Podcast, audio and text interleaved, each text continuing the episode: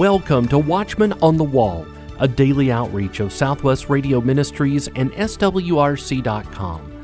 This week, we'll be taking an inside look at witchcraft with Billy Crone. We'll look at headlines from the end times and learn about how to have real forgiveness with Michael Samuel Smith.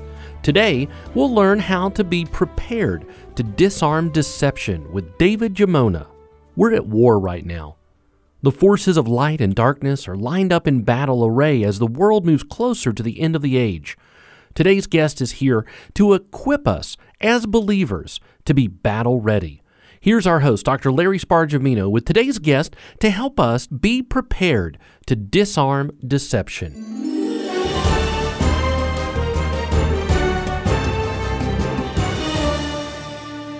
We are entering an unprecedented time of trial. Time is running out. Are you battle ready?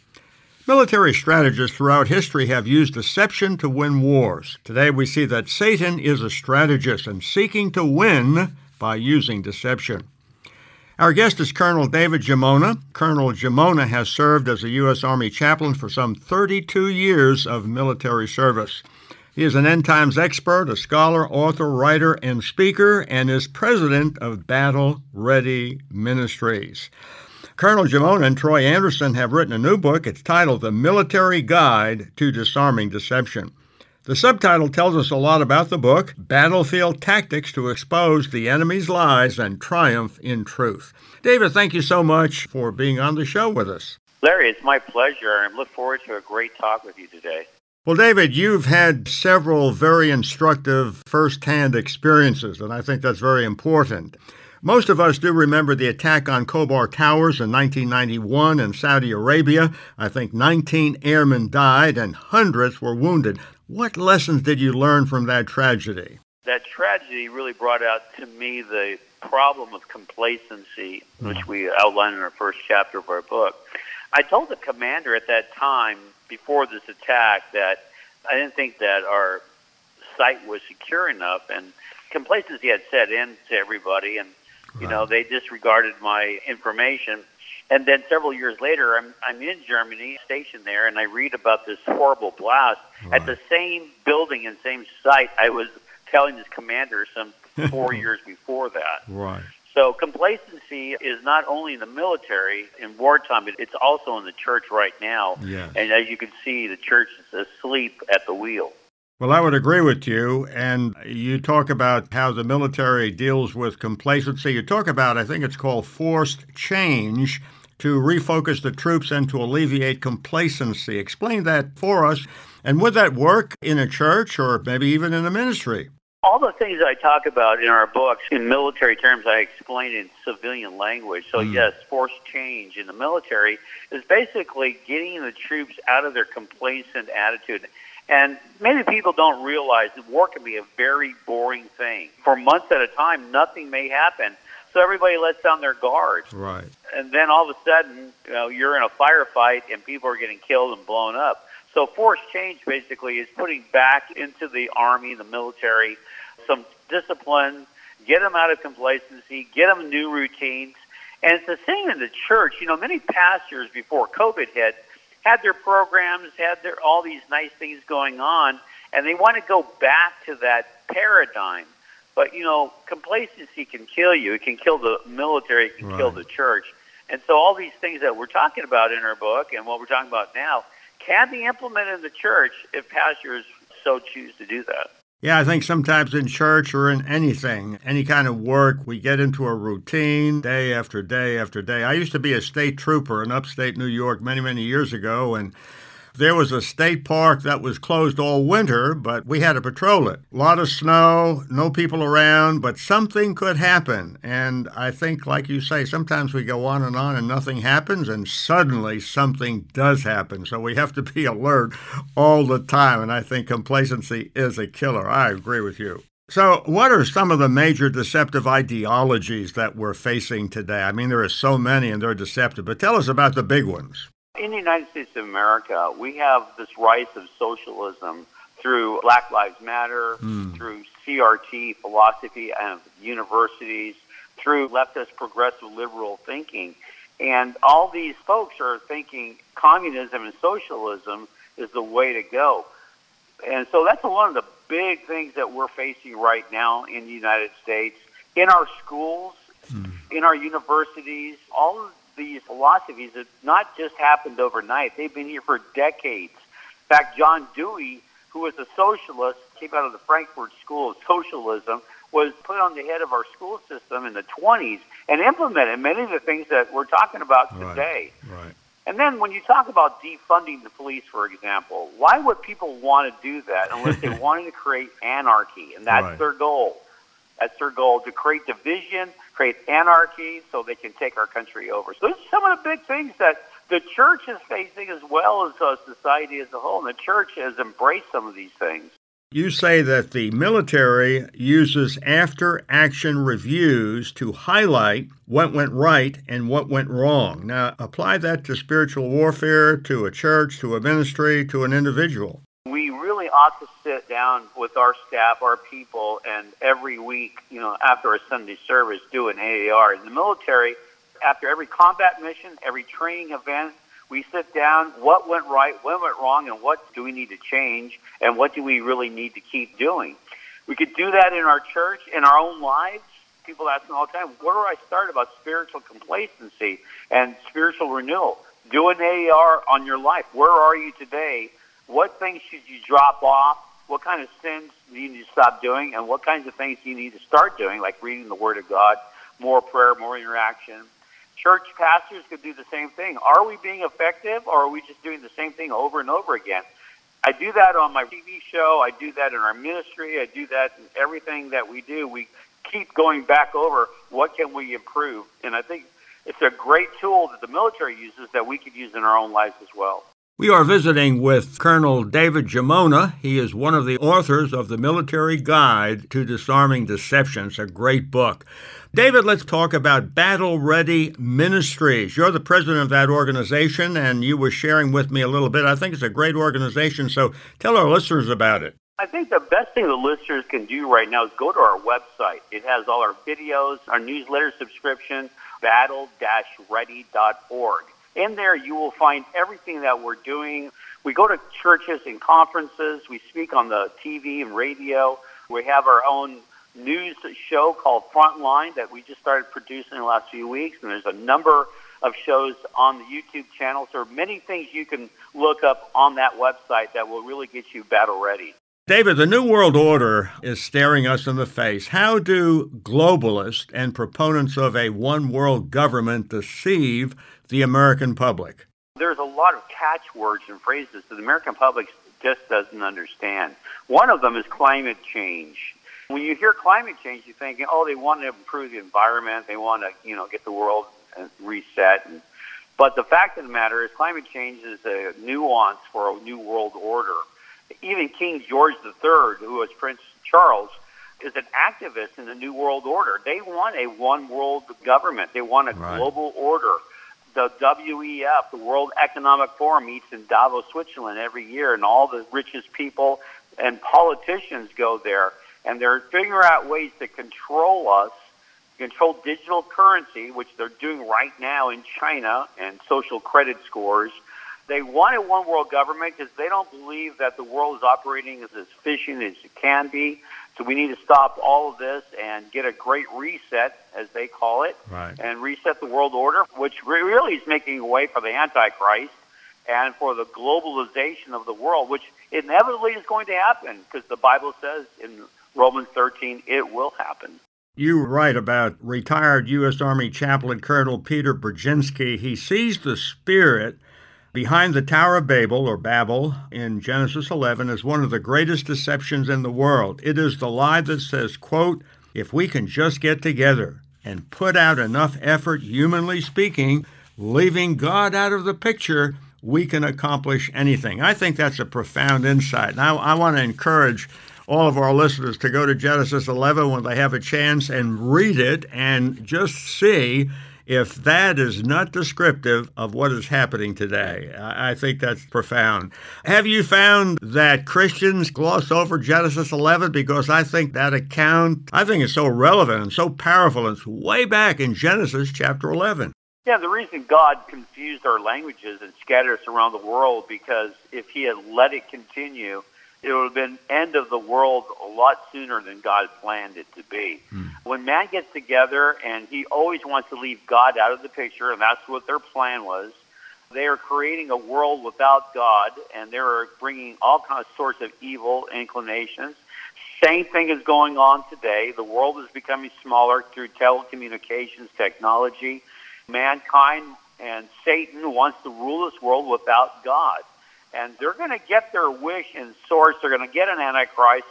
They're going to get Satan worship. They're going to have a globalization. They're going to do all these things, and they're going to find out at the end Christ will come back and destroy that kingdom and set up the everlasting kingdom of Jesus Christ.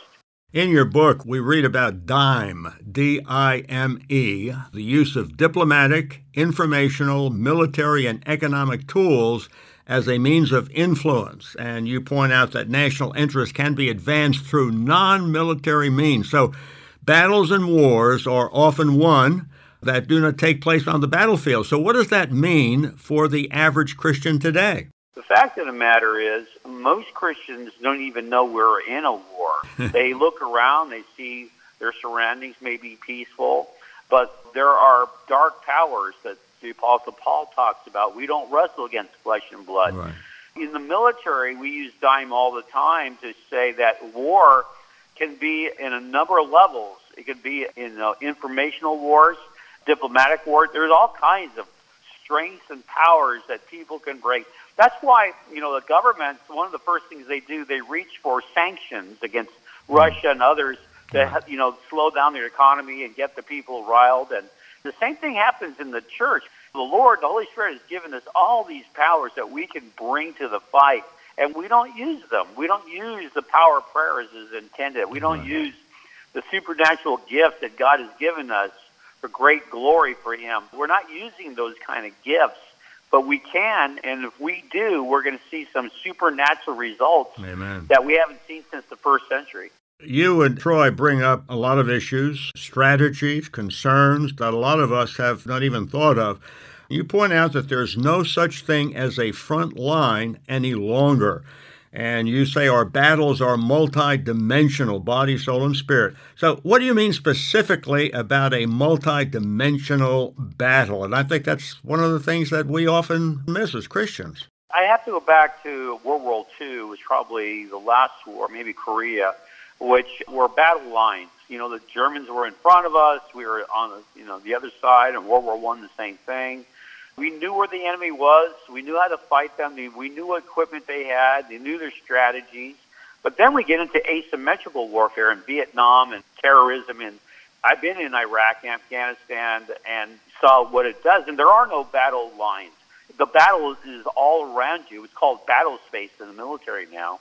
And in the Christian world, the same thing is going on. There, Satan is doing asymmetrical warfare through many different systems, the government of the world, educational system. And so we're being attacked without even knowing it.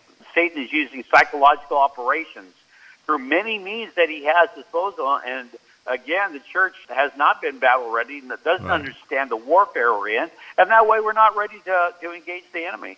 David, talk about our minds when we are in battle, and specifically, what does 2 Corinthians 10 mean when it talks about taking every thought captive? The Bible says in Romans we need to make a transformation in our mind through the spiritual application of the Word of God. Hmm. And many believers don't know what that means, but the mind is the battlefield. Satan yes. enters through our minds thoughts. You wonder sometimes where does that thought come from, this evil thought? This emotion, all these things. Well, that's from our through our senses, and Satan is entering into our lives through these senses, through the mind. And so, God has given us gifts and armor. Ephesians six, all the armament of God, but how many people are actually armored up? So, what I tell everybody is every morning when you get up, the first thing you think, we're at war, it's not going to end today. It's going to, you know, continue through our lifetime Amen. until Jesus comes back. We need to prepare every morning for the warfare of our minds that we're in right now in this day and age. I really think that there's an attack on the minds of men. It's kind of an attack on masculinity. Masculinity is generally being viewed today as toxic and dangerous. You know, if you're a dad, if you love your wife, you love your family, you're ready to protect them, you're ready to protect your country, and you stand for your church, you speak out for righteousness, people view that as toxicity. Do you think that masculinity is really toxic? Masculinity is definitely under attack uh, yes. by the world and the world yes. system. There's no question about it. It's not toxic. It is God's order. God mm. created man, and then He created woman, and He did not create Adam and Steve. He created Adam and Eve. Satan, in the tactics he's using right now, is trying to reverse all of God's order. Yes. He's been doing that for years. This is nothing new. We think it's new. It's been going on for thousands of years. It's just been to the forefront in our media and in our world system. But you go back to Molech, Baal, all the gods that they worship in Israel and the Canaanite culture, they were doing all the same and worse back then. Sodom and Gomorrah, all the things that were happening. It's come back to us now, and it's multiplied because there's more people and more media, but it's still the same fight that's been going on for decades, centuries, and millennia. A few years ago, Christina Hoff Sommers wrote a book titled The War Against Boys, and the subtitle, How Misguided Feminism is Harming Our Young Men. It's a great book, and she says you should not have to apologize for being male. I agree. And I yeah. think what we're seeing today is the feminization of our culture. And this book was written by a very perceptive woman talk about UFOs. You know, at one time it was fashionable to explain away the sightings as reflections, flocks of birds, the northern lights, and so on. But more and more people, including the military, testify that UFOs are real. They are real. They seem to be interdimensional. Do you think these are little space brothers who are coming to Earth to help us, or what's going on here? Well, I think the great deception is that aliens are going to come back. They're saying that aliens created this planet Atheists are saying that now. Steve Dawkins, I heard him say that. Mm-hmm. The whole planet was created by ancient civilizations. They're no longer here, but coming back. And they're going to come back and save us. Well, that's a deception. These beings you're talking about, Larry, interdimensional beings, interesting, you can't really get a hold of them. Most of the people I talk to, I believe this, you probably believe this too. These are demonic entities and spirits that can come in and out of our atmosphere at will. They can enter dimensions at will because they're interdimensional beings. These are satanic things that are going to continue to increase. And I wouldn't doubt that at one point they may actually appear and land and do some things, and people are going to worship these beings. Right. I don't know. Dr. Horn says that's the possibility, but we do know one thing: these are not creatures of God. These are satanic beings. Well, David, thank you so much for your work. We've enjoyed the book, tremendous book, Military Guide to Disarming Deception. You and Troy have done a great job. Thank you so much. Thank you, Larry. It's great being with you today.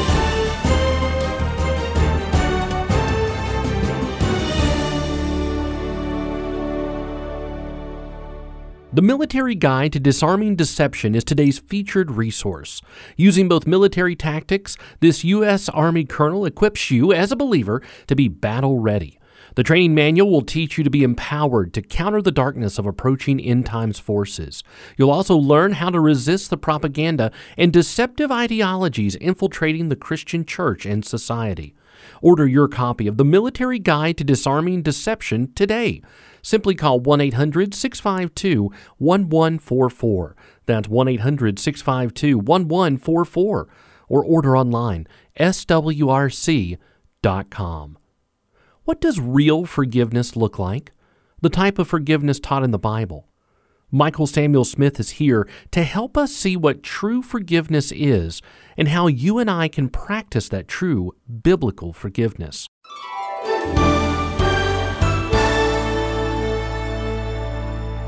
Our dear friend Michael Smith is with us. He is a prophetic researcher and author, as well as being a film producer. He has just produced a new film titled Real Forgiveness. Brother Mike, thank you for being our guest. Thank you so much, Dr. Spargimino, for having me back on your show. When I hear the words real forgiveness, I think, boy, that's really something very important. So, Brother Mike, what prompted you to create this video about forgiveness? And please tell us a little bit about what the DVD is all about. Well, to start, there are many forgiveness stories in the Bible that have prophecy embedded in them. This is not so much a lesson about just sharing scriptures about forgiveness, but this teaching is very cutting edge, showing major prophecies related to the approximate time of Jesus' return. We also show numbers in these stories that project prophetic timelines. We are not date setters, Pastor Larry, but we do believe the Holy Spirit is showing us prophecy that many people have never heard before. Mm-hmm. And you know, Proverbs 25 2 challenges us to seek out those golden nuggets in God's Word, and I do believe we show that in our DVD. Well, you certainly have a knack in bringing out these golden nuggets. I know that the Lord has gifted you in that wonderful way. So, you say the story of Adam and Eve is the first story of forgiveness in the Bible. Please tell us about that. Well, most of us are familiar with the Adam and Eve story found in Genesis chapters 2 and 3, as well as the sin that they committed. In Genesis chapter 3, verse 7, they covered themselves with aprons made of fig leaves because of their embarrassment. Then later, in Genesis chapter 3, verse 21, the Lord clothed them with coats of skins. Obviously, the Lord had to shed the innocent blood of animals to make those coats. Later in Leviticus chapter 17, verse 11, it tells us, It is the blood that maketh an atonement for sin. And in Hebrews chapter 9, verse 22, it tells us, Without the shedding of blood, there is no remission of sin. We believe the Lord referred to here is none other than the Lord Jesus Christ pre incarnate. The coats that he made for Adam and Eve only covered their sin but didn't completely do away with sin. We believe approximately 4,000 years later, when Jesus died on the cross and was resurrected three days later, Adam and Eve went from Abraham's bosom to heaven with Christ, who was also our first fruits of salvation. Mm. Praise God. You stated in your DVD the first prophet in the Bible was Abel, the brother of Cain. Most folks have probably never heard that before. So, how did you come to that conclusion? And can we find that in the Bible? Well, over the years, I've heard several people give their opinion who the first prophet in the Bible was. Some say Abraham, and others mention Enoch, the Enoch in Genesis chapter 5, because in the book of Jude, verse 14, it stated, Enoch also, the seventh from Adam, prophesied but actually, Pastor Larry, it's someone before Enoch. Hmm. And it was actually Jesus himself who gives us the answer. And it's found in Luke chapter 11, verses 50 through 51. And it says that the blood of all the prophets, which was shed from the foundation of the world, may be required of this generation. And in verse 51, it says, From the blood of Abel. Hmm unto the blood of Zacharias, which perished between the altar and the temple, verily I say unto you, it shall be required of this generation.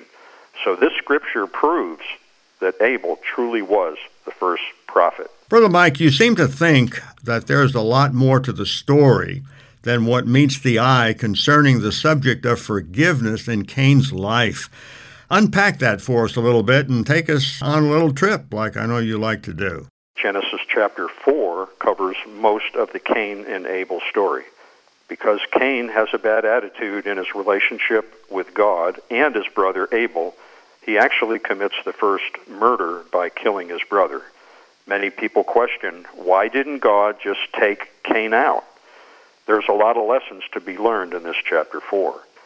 Cain had to live with consequences because of his sin, from failed crops in verse 12 to being a fugitive and a vagabond. He gets to a point he's also in fear for his life and tells God it's more than he can bear, verse 13. We don't know what this mark is, but God put a mark on Cain that others would not want to kill him, which it says in verse 15 you do have to wonder why would God allow Cain to go forward? Now, in Genesis chapter 4, verses 16 and 17, it appears Cain moved further east. to a place called Nod. That's hmm. N O D. It's important to note the word Nod in Hebrew means the wilderness, as if to say Cain went off into the boonies in our language. So it's a place void of cities and villages. He will meet a woman and have a son. Many people ask the question, where did this woman come from? Genetically, she came from Adam and Eve. We know Adam lived 930 years and had other sons and daughters through Eve. So the woman who marries Cain technically is a distant sister. Yes, God did allow that in that time, since there was only one large family on the earth at that snapshot of time. That was the only way to populate the earth. But years later, under the law, God did not permit people to practice polygamy. So mm. Cain and his unnamed wife have a child. His name is Enoch. It says that in Genesis chapter 4, verse 17. This is not the same Enoch as in Genesis chapter 5, but I do believe the name Enoch is of major importance. This is a very godly Hebrew name, and Enoch in Hebrew means learning, obedience, or trained. And at this same location, somewhere east of Eden, Cain will build the first city in the Bible, and it's called Enoch after his son, and it says that in Genesis chapter 4, verse 17. Now, I know not everyone will agree with my assessment, but it's important to ask the question what prompted Cain to name his son this Hebrew name, and how was it Cain's grandsons, two of the four, which he had Hebrew names and EL in it, and that says that in Genesis chapter 4, verse 18. Perhaps there's a good reason why the Holy Spirit wrote Cain's extended family in the scriptures. Keep in mind the entire family will all die in Noah's flood, two chapters later in Genesis chapter 6. Perhaps there's a good chance God allowed Cain to live out his life after murdering his brother to demonstrate the concept of forgiveness, the same mm. forgiveness that we found from sin after accepting Christ. What a great example. Amen.